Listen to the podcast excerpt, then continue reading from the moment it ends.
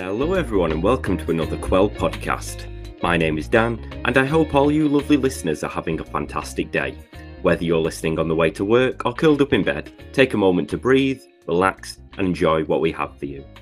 So, today, we've got an insightful three way chat between Qwell worker Lex and mother and daughter duo Cecilia and Fran. Cecilia is Afro Indian, while her teenage daughter Fran is mixed race. Lex spoke to the pair about their experiences of racism, discrimination, and thoughts on how a predominantly white society views people of colour in Britain today. Listening as Cecilia and Fran give their thoughts and experiences on everything from schooling and living in white majority areas to food, culture, and identity. We were just talking about your experience at school. Do you want to just talk a little bit about um, being in an area that is quite white and being in a school that's predominantly white. And can you explain a bit about how that feels and whether you always think about it and whether there's been anything at school that's made you particularly sort of think about that feeling? Um, well, obviously, as you said, it's predominantly white area, so um, you don't really feel like there's a lot of people that can really relate to you. And I haven't really had much experience with racism, but um, you still kind of feel like there's something about you that's different and people single you out for that difference, especially when you're in a crowd of mostly white people, because um, you obviously look different. And there's a lot of people that can pinpoint you on your differences and can make you feel bad about the way you look and like the way where, where you come from. And it's just difficult when there's not a lot of people that can relate to your experiences do you find that maybe in a classroom that you are sometimes singled out? Yeah, a lot of the time when we are talking about um, the N word, like if we were reading a story where um, people might feel uncomfortable with the N word, your main my teacher has most of the time pointed me out saying, "Are you okay with me saying the N word?" But um, I'm just like, well, well, there can be other people that don't have to be black that can still be uncomfortable using this word. So it's not just me that can feel uncomfortable around this word just because it's directed at people like me who are different races. Do you feel maybe sometimes in some way that you're a representative of black people without necessarily, you know, without necessarily sort of wanting to be sometimes? Yeah, because obviously there's quite a few white people, mainly white people. So you feel like your experiences are mainly um, what they ask for because you have the experience firsthand.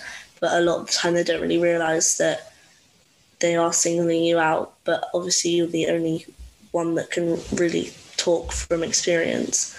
But there's just not really much to talk about when you haven't really properly experienced it, especially at a young age where you haven't really had much experience with other people other than people you've known for a while that know you and that you know won't be offensive or be horrible to you.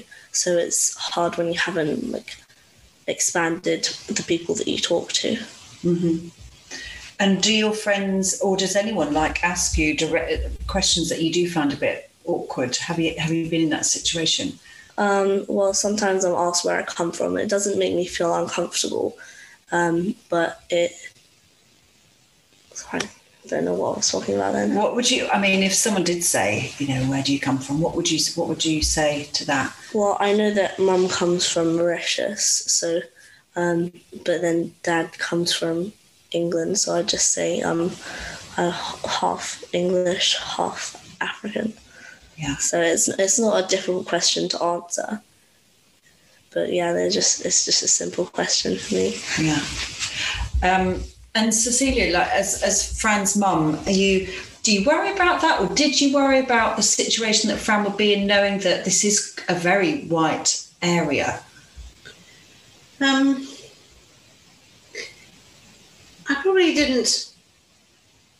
I probably haven't immediately worried as such because I guess my experience of growing up in Italy as an adoptive child into a white family where there was a lot of white, but where, in the sense, I had a little bit of privilege of never being made to feel non white, at least in most of the circles that I was in.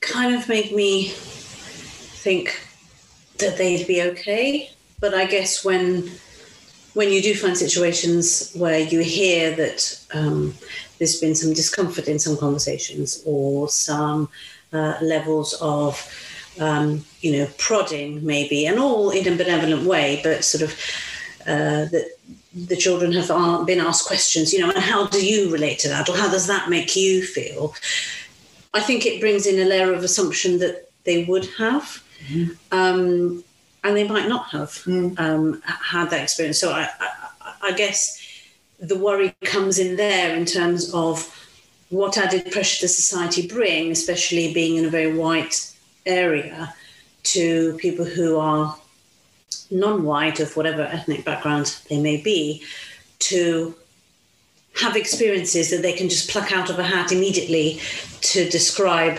Oh yes, of course it was like this because they might not have. Mm. Um, and and from from my experience, it, you know, children very often, right from a young age, don't see difference. Mm-hmm.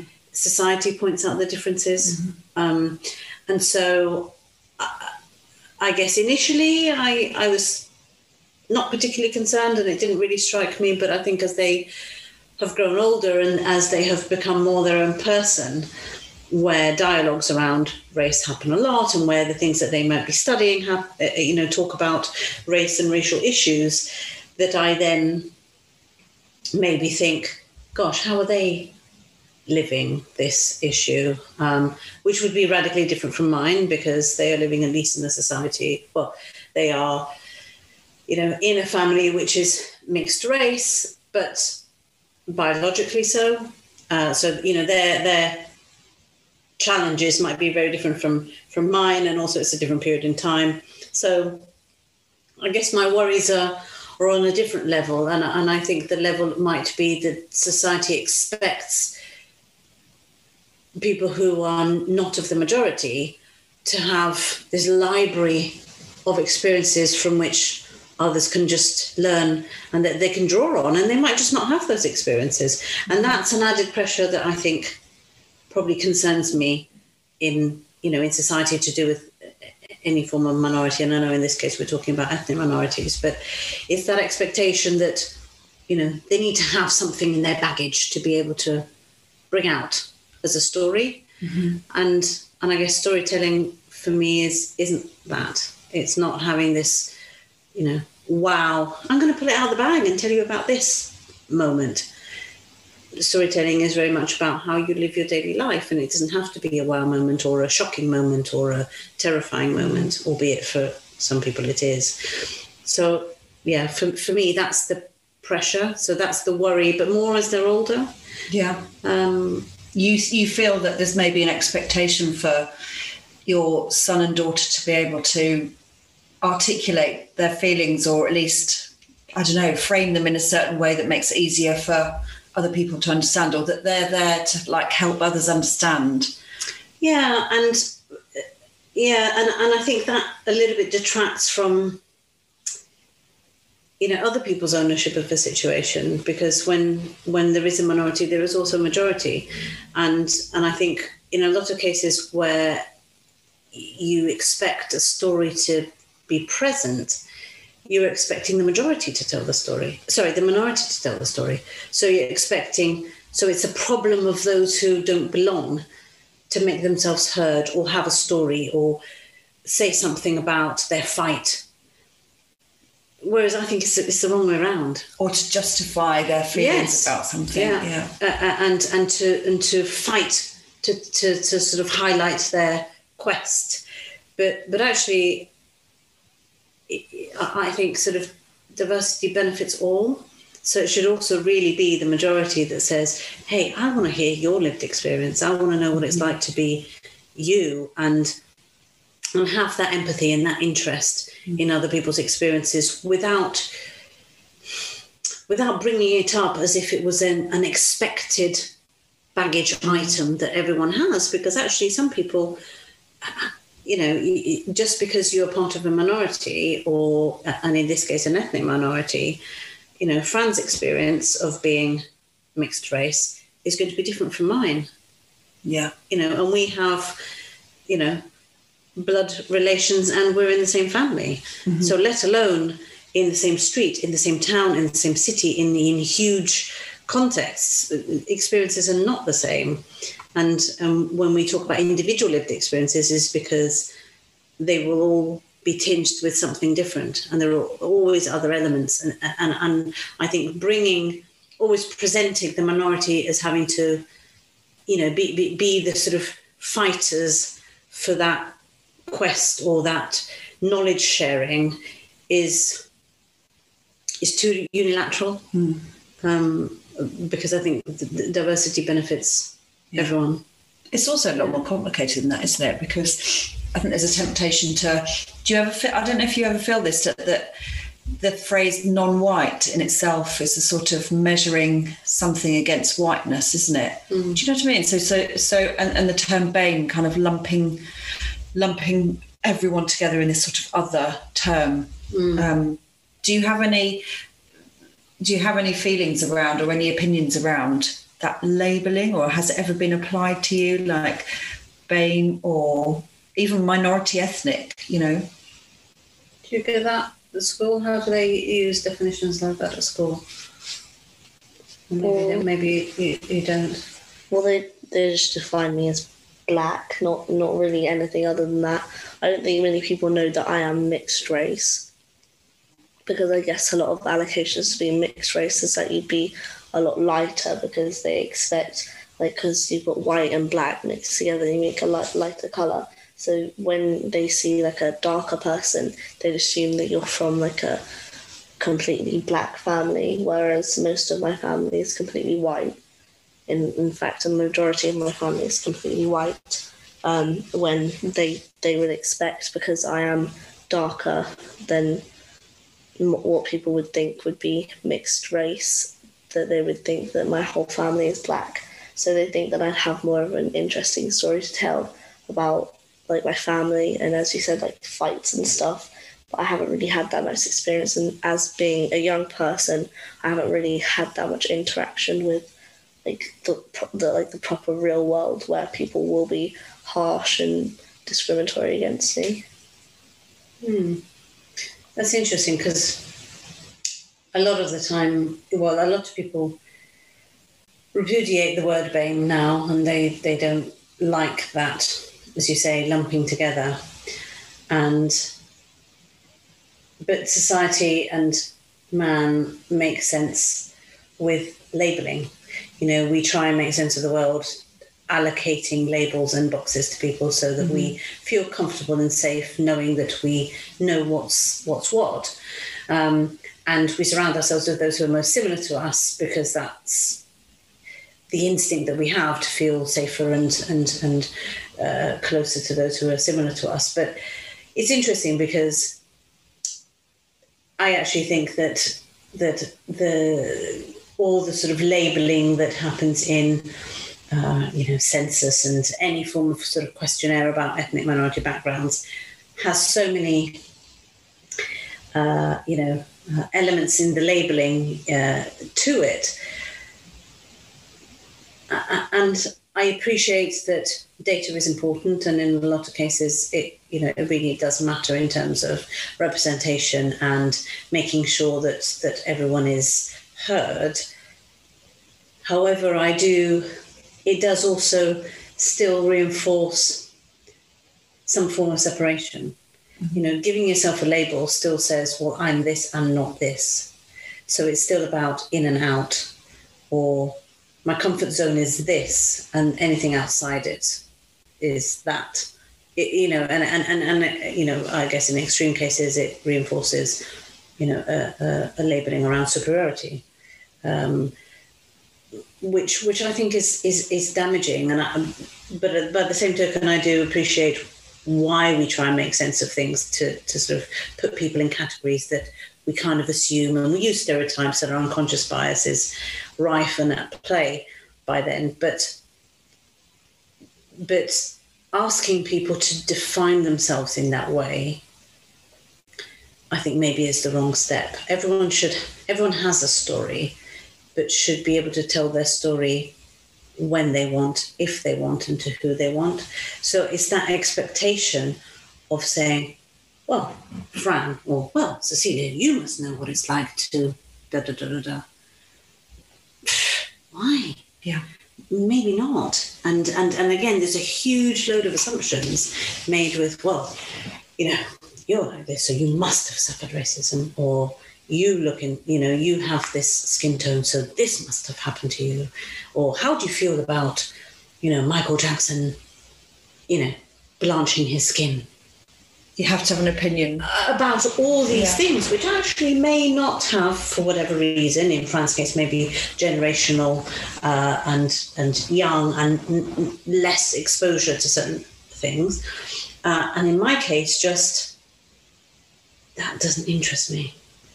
Um, you know, and it's not a topic that I've been involved in, and I'm not knowledgeable about it. And I guess that's that assumption and that expectation that you know, uh, uh, people who are of colour have to know everything about the quest and the ploy and the, the sacrifices that that people during you know with within the whole of the length of, of Black history have to know.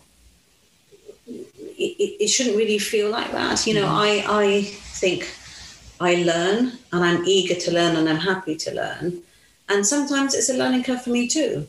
So you know, in in the wake of or in the aftermath of George Floyd's murder, there are a lot of things that I thought I'm going to look that up or I'm going to find out more about that. And just because I'm a person of color doesn't mean that I should have that knowledge or is expected of me to have that encyclopedia, you know, or sort of war and peace chunk of knowledge in my mind about what it was like to be this and who who was Rosa Parks and who was Marsha, Marsha P. Johnson and you should know these things because you're black.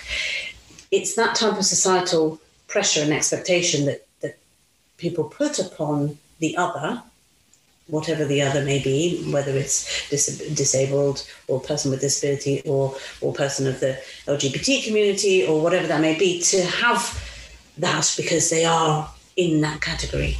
Hmm. And so I think that's where the pressure lies, and that's where the distinction between people's lived experience isn't quite fully understood. Is that you can have a person with disabilities who doesn't know about Stonewall, or you know, it, it, there are all these these. Uh, sorry, a person LGBT that doesn't know about Stonewall, or a person with disabilities who might not know about all the famous people that have current, you know, who have dyslexia. And, and didn't you know that Richard Branson was dyslexic and he overcame all his uh, because disabilities, as we know, are, are visible and, and invisible. So, I think it's that expectation that if you fit for society within a category, you have to be hugely knowledgeable about everything that that history and that baggage has. And that's and that's quite a big pressure. Yeah.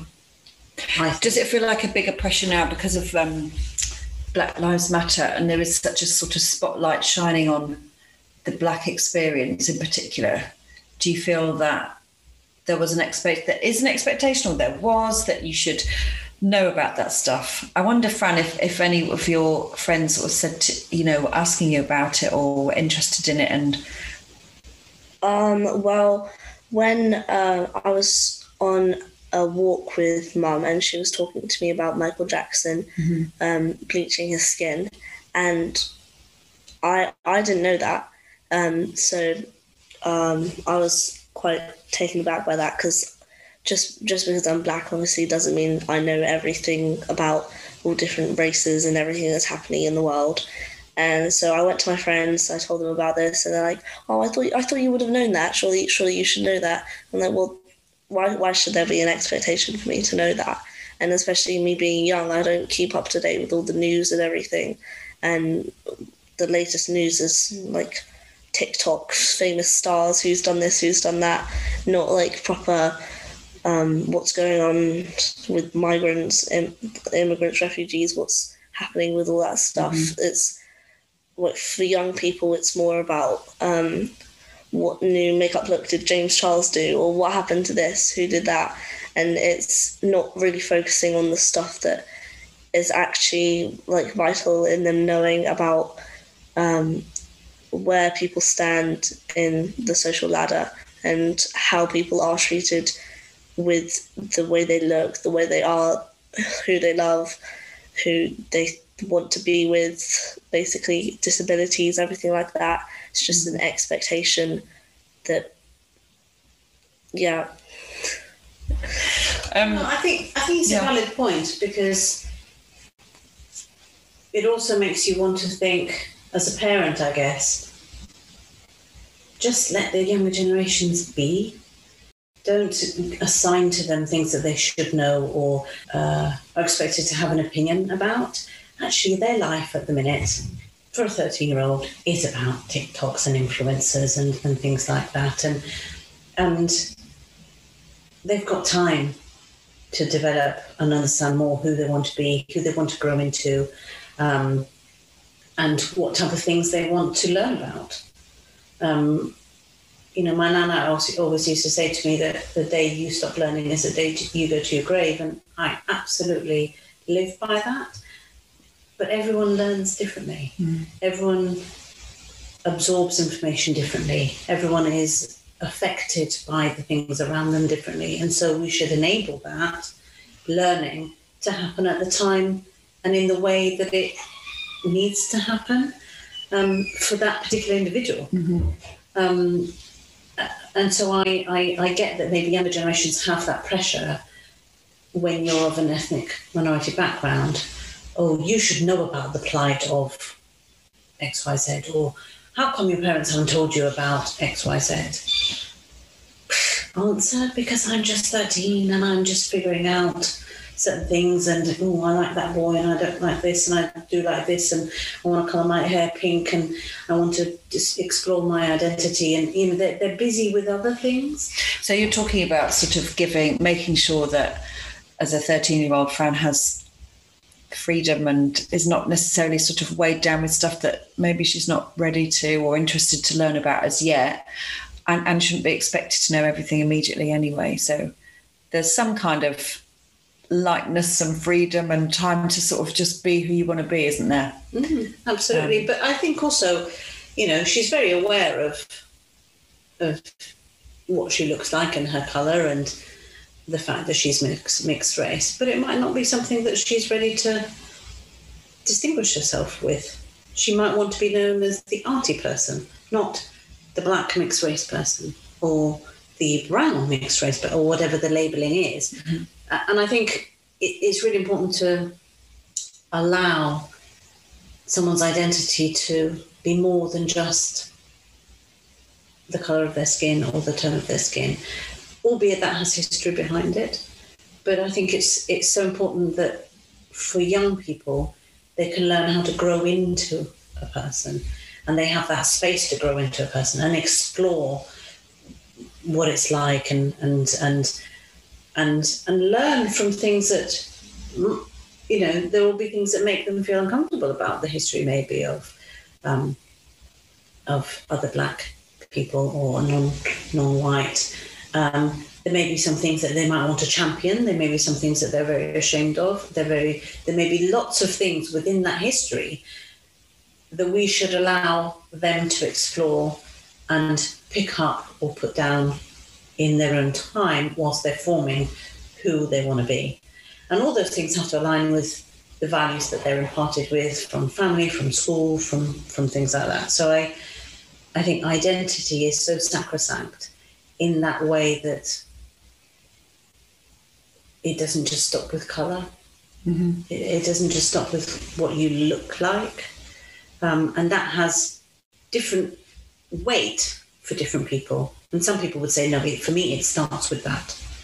Uh, you know, and and others say, well, actually, I I want to be not seen as that token person, and, and that that you know, I think in, in, in older life translates more into imposter syndrome, and you know, do I belong, and why did I get that job, and you know, why was I in my case, you know, why was I asked to speak on that panel, and and you question yourself and you think, oh, was it because I'm a a woman, b black woman, but a lecturer once told me at university when we were exploring elements of identity, and I, I did anthropology at uni, um, that actually, even if you are the one singled out or the token person, own it because there is a story behind that and use that platform to share a story. It may resound with people, it may not resound with people, but you have a platform, so use it. And that's not a bad. I, I don't think that's a, that's that's a bad piece of advice at all. And I would say that to anybody, regardless of, uh, you know, color, uh, um, sexual orientation, uh, uh, or, or, any of the nine protected characteristics, and all the other nuances that come with intersectionality. Because I I genuinely feel that society will obvious will will very often put you on a podium because they need voices and even if they've decided that you're that voice because it you know they haven't got that type of voice there doesn't matter use your voice mm-hmm. shout as loud as you can um, would be my advice that's but, really yeah that's really positive advice. So maybe finally do you do you sort of um, culturally would you are you in touch with your roots? Do you like cook mauritian food? Are you interested in that side of things? Or maybe it's more of an italian interest? How does that feel for you like culturally where you're sort of sitting? Um, well there's a lot of variety in what we eat just with so many cookbooks that mum gets it's just a variety of different foods um, but I wouldn't say specifically I eat um, Mauritian food. I don't really think I've specifically labelled it as Mauritian food. I doubt I, I would even know it was Mauritian food if I had it. Um, but no, not really. I don't. I don't really eat like, culturally specific food. Um, I just eat the food mum makes because you know it's always good. So. Yeah. Um, yeah, I mean, I, I, personally haven't been in touch with that side, so I don't really know Creole Mauritian food. Um, there's a lot of seafood, that's for sure, and um, uh, Paul and I went on honeymoon to Mauritius, so uh, yeah, I've tasted blue marlin, which is outstanding. It's very similar to tuna, but has a a bit of a jazzy twang to it. Um, but no, I think I, I probably identify my culinary heritage, I guess, more as the into you know as as part of the adoptive family that I've had. So I grew up in Italy, lived in Italy till I was nineteen. So for me, it's very much Italian food. Um, love exploring different cuisines. Um, always have, and, and even growing up in Italy, um, my mum used to not only cook Italian food, there always used to be, you know, Oriental or um, Lebanese or, you know, lots of different cuisines. So hopefully my taste buds are fairly mature. Um, and I guess I, I, I guess I don't also don't kind of label foods. Yeah. We kind of cook what we like to eat and we explore and definitely look into different cookbooks and things like that and styles. But that's that's a good point. I, I have never, albeit that's where my origins lie, I've never thought, oh, I want to look into Creole cuisine. Mm. It's not been part of my identity in that way. I guess because it's been so absent. Yeah. It's only been a a blood mm. element rather than a cultural element. Yeah. And I guess this brings up nature nurture uh, uh, debates yeah. around that. But you know, I grew up in Italy. My mum was English. My dad's Italian. They both gave me bits of that cultural heritage that I bring with me. Yeah. And the other side is maybe more of just a label mm-hmm. that I haven't looked into or explored. But it's an interesting one because, you know, in Mauritius we ate Mauritian food and Creole food, which was absolutely delicious. But I've not thought, let me replicate that here. because I guess it's not that much of a part of me. Yeah.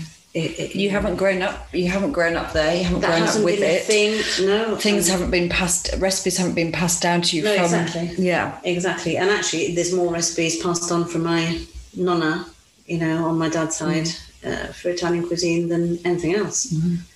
You know, her gnocchi or her ragu or. Does she make a good Italian, Fran? Yeah. Yeah. Nice what? Pizza, pasta. Uh, well, mum doesn't really make pizza. Um, I guess this is literally to break all stereotypes. My mum, who's Italian, doesn't make pizza. yeah. See if you just order Domino's, eat that, and fine. Although mum doesn't like Domino's, so Well, I mean, this gets more complicated, doesn't it? yeah. But yeah, the pasta's always really good. Mm. Um, my favourite one's just like a carbonara one that she does, like lemon, cream, cheese, got some parmesan on top, sausage meatballs. Delicious. So yeah, That's slightly stolen from Jamie Oliver, but Everything's stolen from everyone there, isn't it? yeah, just a little piece of everything. Thanks for listening today. Remember, you can always talk to a member of the team here at Pulse should you want to discuss anything. The chat is open 12 till 10 pm weekdays and 6 till 10 pm at weekends. Take care of yourself and we'll see you again soon. Bye.